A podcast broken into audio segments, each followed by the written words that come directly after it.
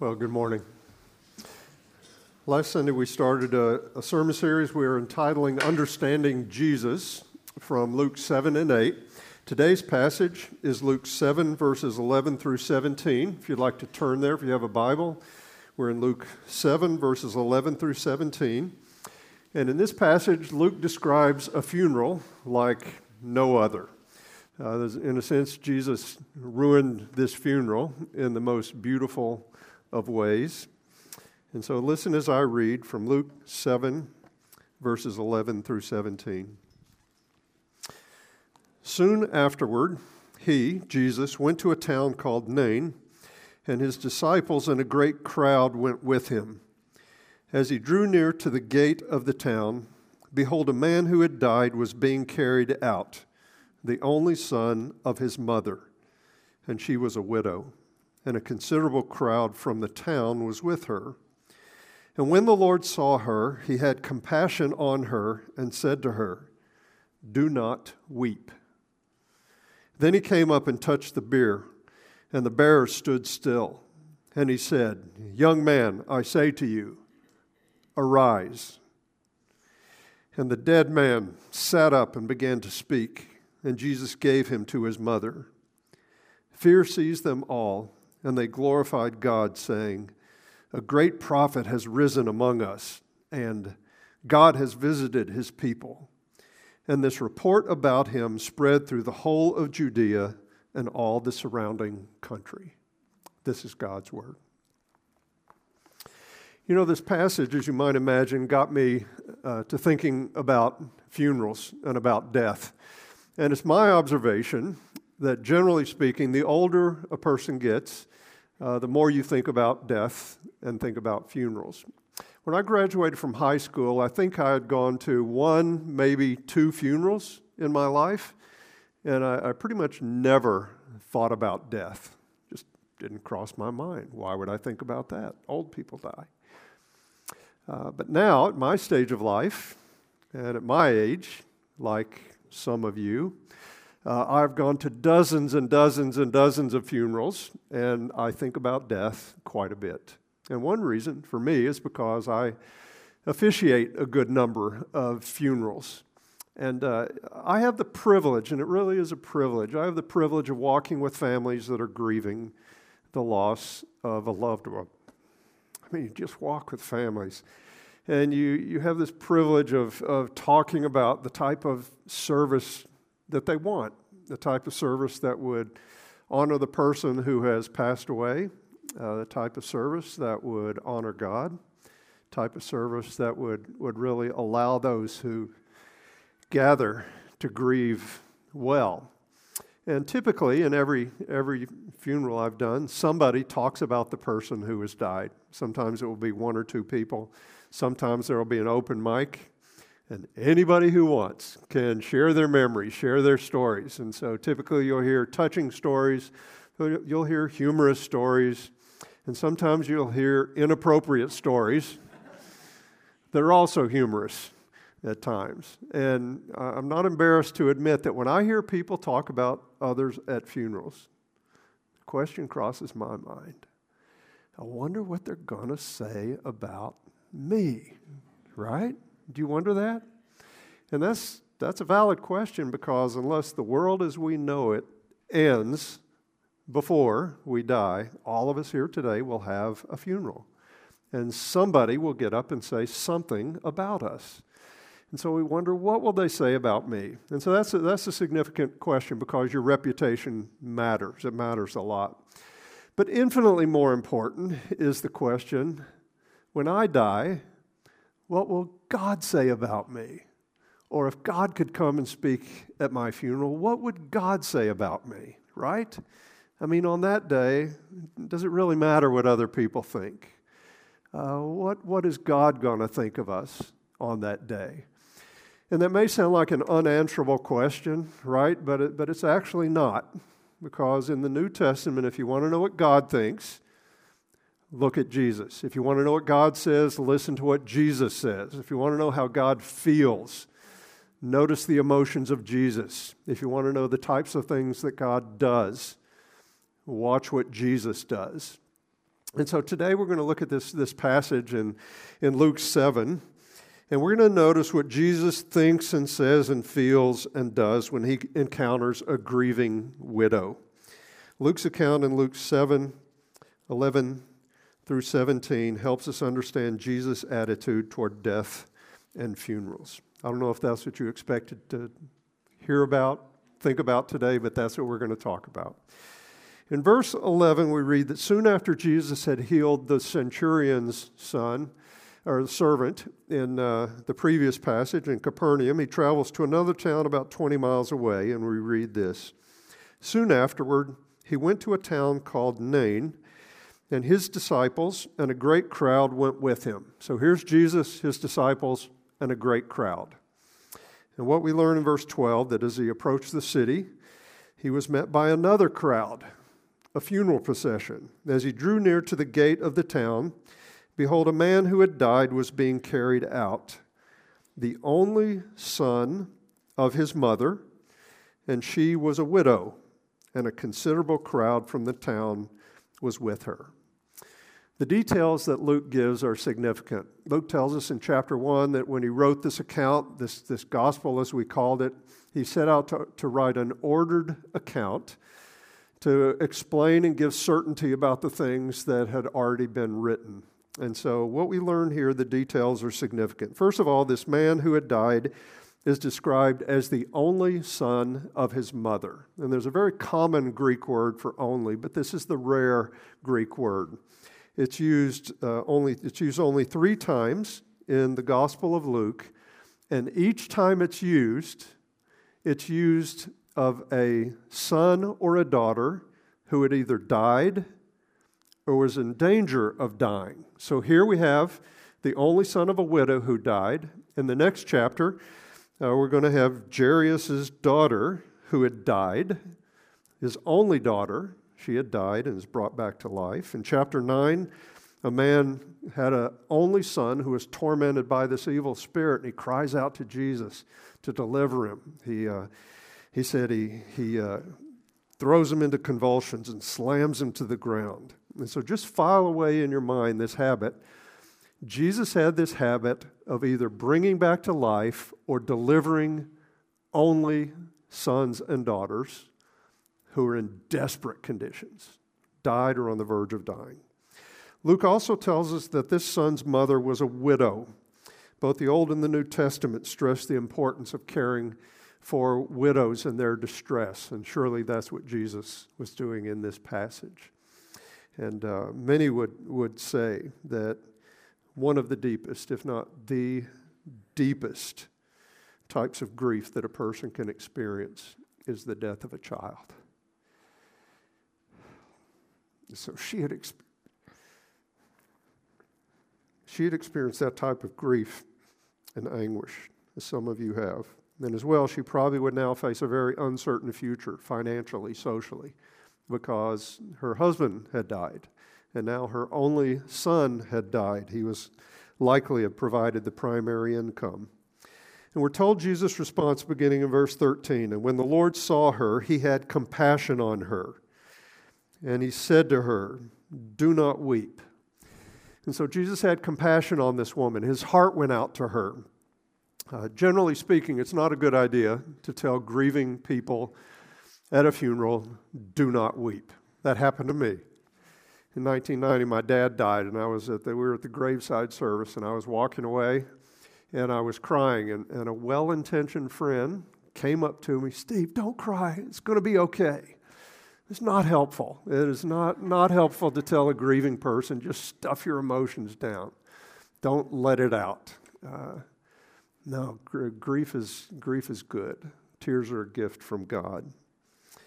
But that's not what Jesus was doing. He wasn't telling this woman to suppress her emotions. As a matter of fact, Jesus himself wept at his friend Lazarus's grave. By saying, Do not weep, Jesus was actually subtly telling her, actually, the reason you're weeping will soon be gone.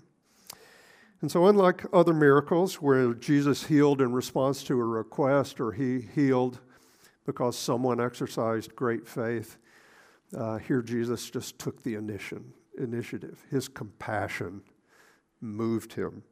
He unilaterally decided to act. So in verse 14, then he came up and touched the bier. And that was basically a stretcher on which they carried the body. And they didn't have to touch it, probably shouldn't have touched it. We're told that touching a dead body in the, in the law, it made you defiled. Um, but apparently that didn't apply to Jesus. When Jesus touched something unclean, it did not, it did not affect him. No, Jesus affected what he touched, who he touched. He, he made them whole.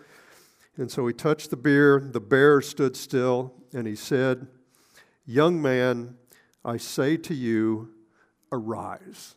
Just as Jesus spoke a word and healed the centurion's servant from a distance, just like he spoke a word, cast out demons. He spoke to the dead man Young man, I say to you, arise. No incantations, no fanfare, simply a command. And the dead man sat up and began to speak. And Jesus gave him to his mother.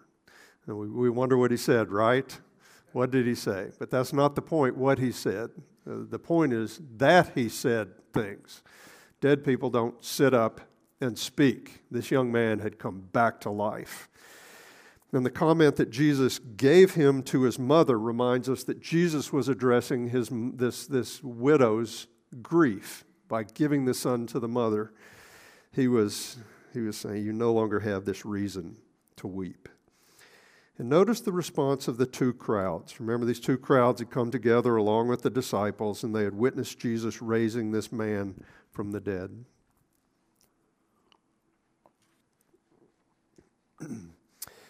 Verse 16 Fear seized them all. It's appropriate to fear when you're in the presence of someone that powerful. You can imagine what it would be like if he can speak and raise somebody from the dead. What else can he do? Is it even safe being around this man? And so fear seized them all, and they glorified God. They praised God. They, they, they acknowledged God, and they did that by saying two things. First of all, they said, A great prophet has arisen among us and secondly, that God has visited his people. And so they made these two, two statements, and they were actually both true, but they were speaking, uh, they were speaking things that were much truer than they realized. First of all, they said, A great prophet has arisen among us. And that was true. Prophets uh, spoke for God, they were God's representatives. Prophets often did, or, or occasionally, didn't often do, but occasionally did miracles it's very likely that they were thinking of the prophet Elijah. And some of you, uh, if you, you've read 1 Kings 17, you know why. Because this miracle is strikingly similar to a miracle that Elijah did. It's in 1 Kings 17. Uh, Jesus actually mentioned the miracle when he was in his hometown synagogue. It's, it's recorded in Luke 4, the widow at Zarephath. There were all these widows in Israel, but God sent Elijah to this widow, this Gentile widow. And what he did, she had this only, she had this only son, and he died. And Elijah, he had this relationship, this, this, he had helped this, this widow before. And so Elijah took this boy, he carried him up to his room, he laid him on his bed, and he stretched himself out on top of the body three times, and he cried out to God, cried out to God, bring this boy back to life. And after three times, he did. And we're told that Elijah took this only son of a widow, and it says that he presented her, he, no, it says he delivered him to his mother. And so there's all these striking parallels. There's a striking difference, however, because whereas Elijah, with great effort and great energy, had to appeal to God, Jesus did not have to do that.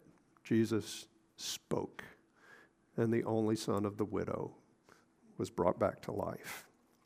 And so, like Elijah, Jesus was definitely a prophet, but he was actually the prophet that God had promised to Moses. He said, I'm going to, I'm going to raise up a prophet like you, and everything he speaks is going to be my word. And actually, people's eternal destiny, whether they live or die, is going to depend on whether they listen to his words. And so, Jesus is that prophet. The other thing they said is that God has visited his people. And it was true. Whenever a prophet arrived or an angel appeared, God was visiting his people. Uh, and so it was true that God had, had visited them. But Jesus wasn't merely a human who represented God, he was actually God in the flesh. And in the Gospel of Luke, when God visited his people, God's visitation, it wasn't just God stopping by to say hello, it was God decisively entering human history to redeem his people. When you get over to Luke chapter 19, when Jesus comes into, into Jerusalem, he weeps over the people because they did not understand the time of his visitation. God showed up in the flesh and they didn't recognize him they by and large did not want him. They crucified him. And so, even though they had this limited understanding of who Jesus was, the people had spoken the truth. Jesus was a prophet, and God had visited his people.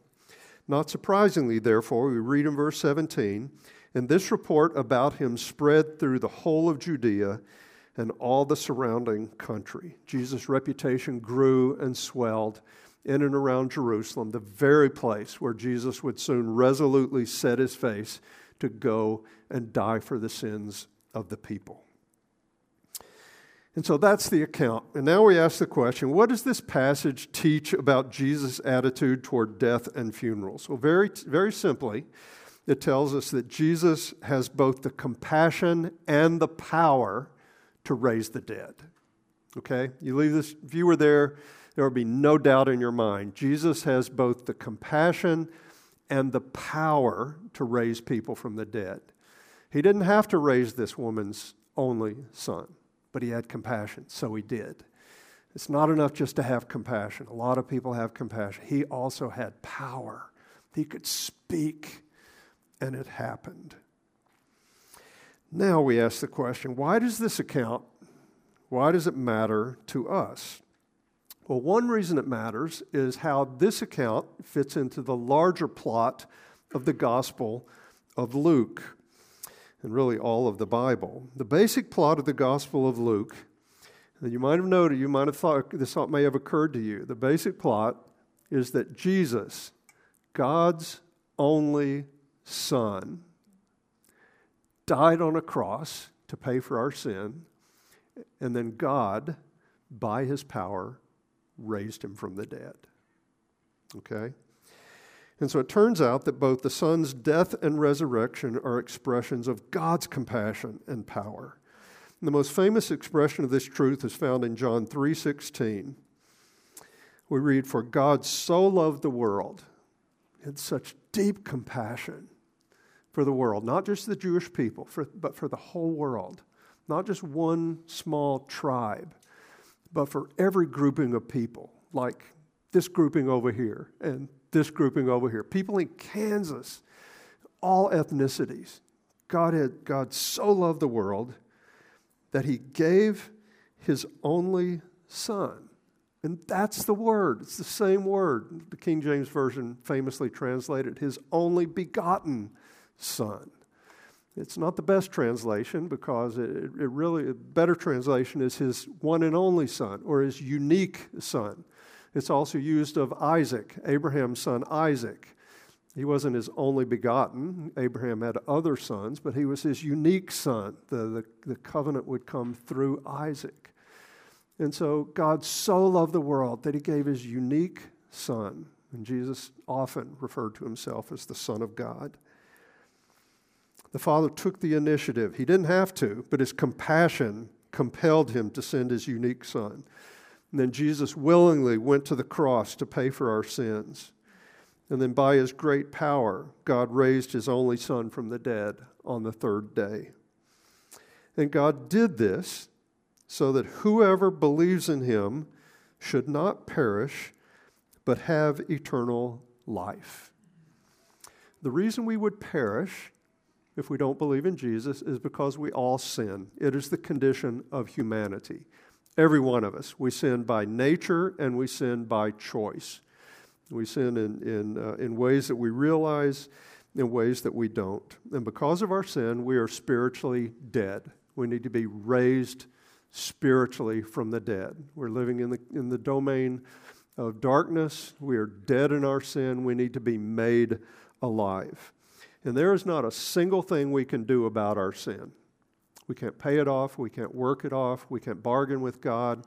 The only way to have our sin removed is to have it forgiven as a gift by the one whom we have sinned against. And so that's exactly what God does for whoever believes in him, in Jesus. And so consequently, we don't perish.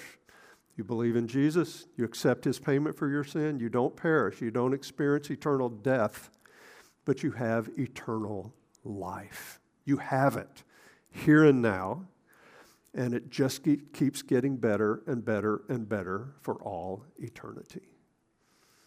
And so it turns out that God has both the compassion and the power to raise you from the dead.